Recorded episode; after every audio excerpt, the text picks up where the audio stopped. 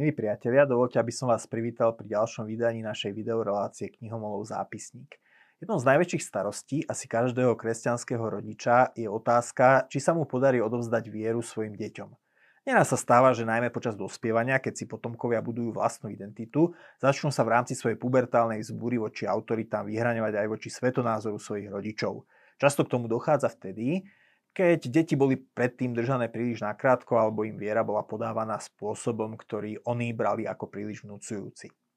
Tie príbehy sú veľmi individuálne. Poznám príklad, kedy v jednej rodine rodičia cieľavedome viedli jedno dieťa k viere, no ono sa od nej odvrátilo, hneď ako dosiahlo dospelosť, kým súrodencovi ponechávali v tomto úplnú voľnosť a ten sa pre vieru naopak rozhodol sám. Prečo to spomínam? Nedávno sa mi stala vec, ktorá s touto, s touto otázkou tak trochu súvisí. A jeden brat z kresťanského zboru, do ktorého chodím, mi v rámci priateľského rozhovoru spomenul, ako mu jeho školopovinný syn vmietol do očí, že Boh nemôže existovať, lebo veď v škole sa predsa učili, že život na Zemi vznikol v skutočnosti evolúciou. Možno by v tejto situácii stačilo položiť synovi kontrolnú otázku, teda či sa zamyslel nad tým, že stvoriteľ si evolúciu mohol proste použiť ako prostriedok. Napokon aj obraz vzniká tak, že štetec nanáša farbu na plátno, no je to maliar, ktorý štetcom hýbe.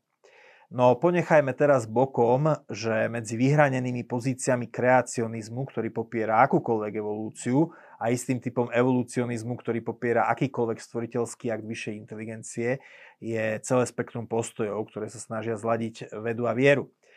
Práve v našom vydavateľstve vyšla tento rok kniha Johna Lennoxa 7 dní, ktoré rozdeľujú svet.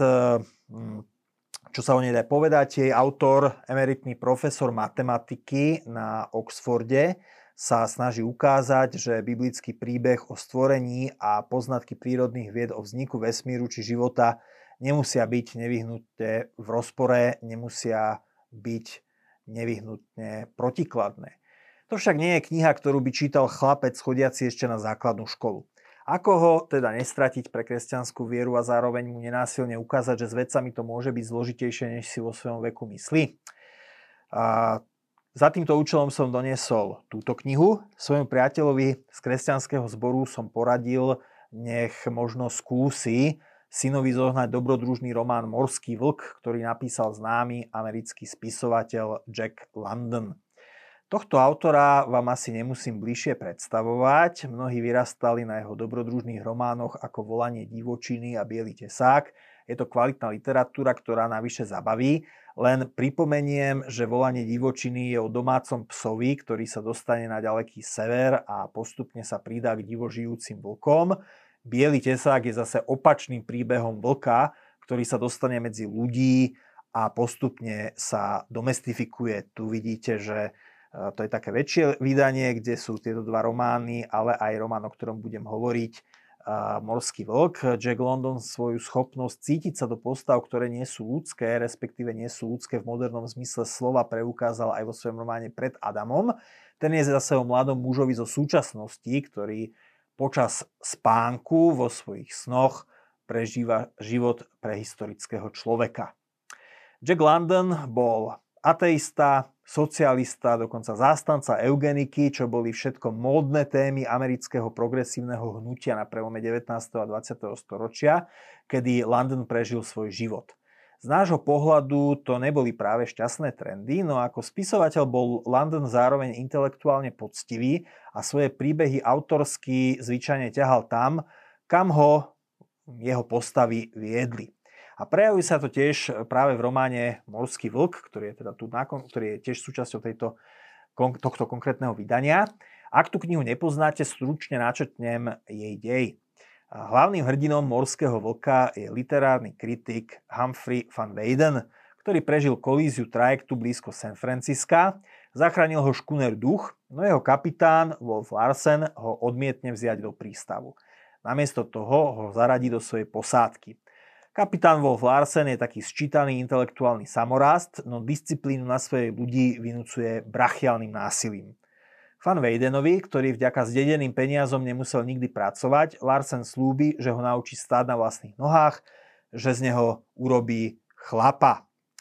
Škuner Duch sa zatiaľ plaví do vôd západného Pacifiku, aby tam jeho posadka lovila tulene. Van Weyden pomáha v kuchyni a popri tom robí Larsenovú, Larsenovi intelektuálnu spoločnosť. Nedaleko japonských brehov duch zachráni ďalšiu preživšiu námorného nešťastia, spisovateľku Maud Brewsterovú, ktorej dielo Van Weyden dobre pozná. Aj ju, odmiet, aj ju odmietne kapitán odviezť na pevninu. Avšak pri náhaňačke s konkurenčným škunerom Larsenovho brata sa Van Weydenovi a Maud Brewsterovej podarí z lode utiecť. Po mnohých dnoch na mori v člne sa ocitnú na neveľmi pohostinnom, neobývanom ostrove a snažia sa proste prežiť. Jedného dňa sa pred ich brehmi objaví opäť loď Duch, no plavidlo je opustené je loďou duchov. Na polube zostal len kapitán Wolf Larsen, ktorý postupne umiera kvôli nádoru na mozgu. Van Weyden, ktorý sa medzičasom viac ako dobre naučil stáť na vlastných nohách, s pomocou Maut opraví loď a odplavia sa na nej spolu s umierajúcim Larsenom. Jeho smrť patrí k literárne veľmi silným častiam tejto knihy, Krátko potom, ako ho Maut a Van Weyden pochovajú do mora, sú zachránení plavidlom americkej pobrežnej stráže. Asi neprekvapí, že medzi tým sa do seba zalúbili. Teraz, e, prečo som túto knihu odporúčil môjmu kresťanskému priateľovi a jeho dospievajúcemu synovi, v ktorého mysli zápasí Darwin s knihou Genesis? To je otázka. Ne? Takže ten dôvod je veľmi jednoduchý, pretože neútosný kapitán Wolf Larsen je Londonom zobrazený úplne priamočiaro ako sociálny darwinista. Ako som spomenul, Larsen je intelektuálny samorast, do škôl nechodil, ale v poličke má niekoľko vedeckých kníh a z nich úplne vstrebal materialistický a naturalistický svetonázor, ktorým sa ale žiaľ riadí aj pri svojom jednaní s ľuďmi, so svojimi blízkymi. Wolf Larsen verí, že aj ľudský život je iba nemilosrdný zápas, v ktorom väčšie zviera požiera menšie zvery. Verí, že život je hra s nulovým súčtom, kde jeden môže získať len na úkor druhých. Neverí v posmrtný život alebo v nesmrteľnosť duše, preto dôležité je len prežiť a užiť si čas, ktorý máme tu na Zemi. V členoch svojej posádky vidí Larsen iba prostriedky k dosiahnutiu svojich cieľov. Buď nimi manipuluje, ako s jemným Van alebo ich podriaduje svojej vôli brachiálnou silou, ako je to s ostatnými členmi posádky. No teraz ešte raz, ako to súvisí s dotyčným priateľom a jeho synom. A jedným z častých problémov niektorých ľudí s tzv. materialistickým alebo naturalistickým svetonázorom je podobný, ako bol teda problém Wolfa Larsena, morského vlka, totiž, že vedecké teórie, ktoré sú vymyslené, aby vysvetlili nejaký úzky výsek prírodného sveta, vedome alebo nevedome zaťahujú aj do sfér, kam nepatria. Darwin chcel evolúciou a prežitím najprispôsobivejších vysvetliť existenciu a vznik pestrého množstva živočíšnych druhov, no podľa všetkého vôbec nezamýšľal, aby tento princíp ako zvulgarizované prežitie najsilnejších regulovalo medziludské vzťahy. Ako som spomenul, ten sociálny darwinizmus bol silný práve na prelome 19. a 20. storočia.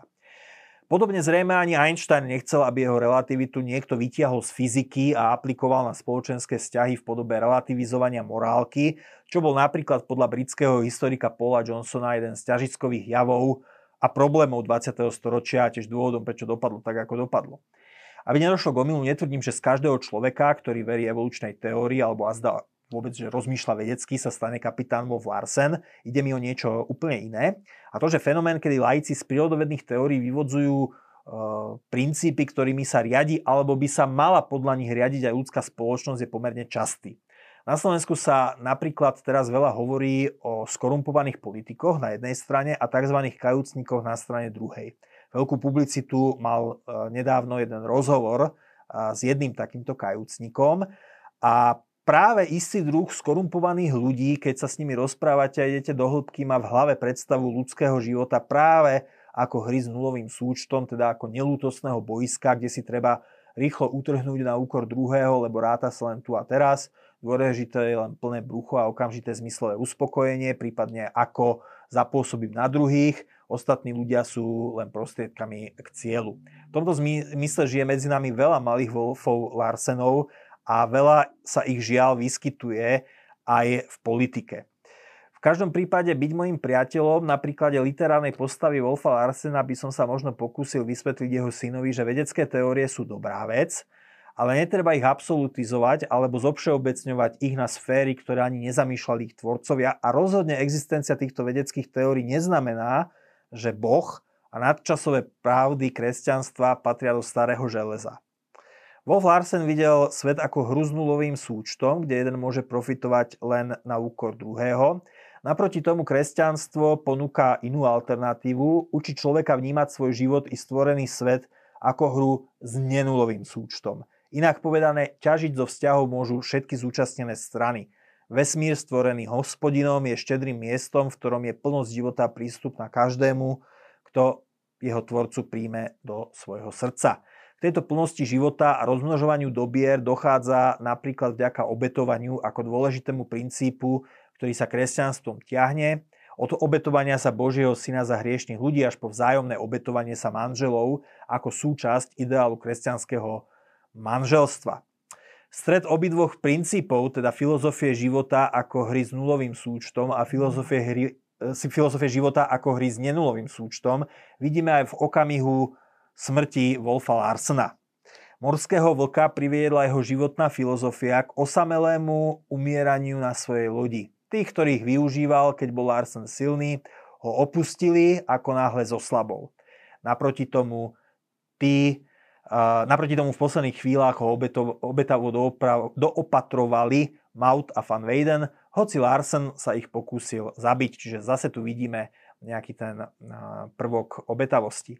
Román Morský vlk je ihriskom veľkých a hlbokých myšlienok, pritom nikdy neprestáva byť napínavý ani na úrovni dobrodružného románu. Ak sa pýtate mňa, práve táto kombinácia robí z tejto knihy veľkú literatúru. Pritom je dobre prístupná aj pre dospievajúcu mládež. Ak knihu nenájdete v knihkupectve, určite niektoré jej slovenské alebo české vydanie zoženiete v knižnici, ako treba toto, tento výtlačok alebo v antikvariáte. V angličtine sa dá vygoogliť ako vodne, voľne stiahnutelné pdf. Ja myslím, že dokonca som ho mal, keď som si kupoval čítačku medzi knihami, teda v angličtine, ktoré som mal ako keby preddané v tej, ako súčasť čítačky. Milí priatelia, ďakujem, že ste si nás dnes zapli. Ak sa vám toto video páčilo a pozeráte nás cez YouTube, lajknite ho a stante sa odberateľom kanála Postoj TV, aby vám neuniklo žiadne naše ďalšie video. No a ja vám prajem pekné leto a dovidenia pri ďalšom vydaní našej videorelácie Knihomolov zápis.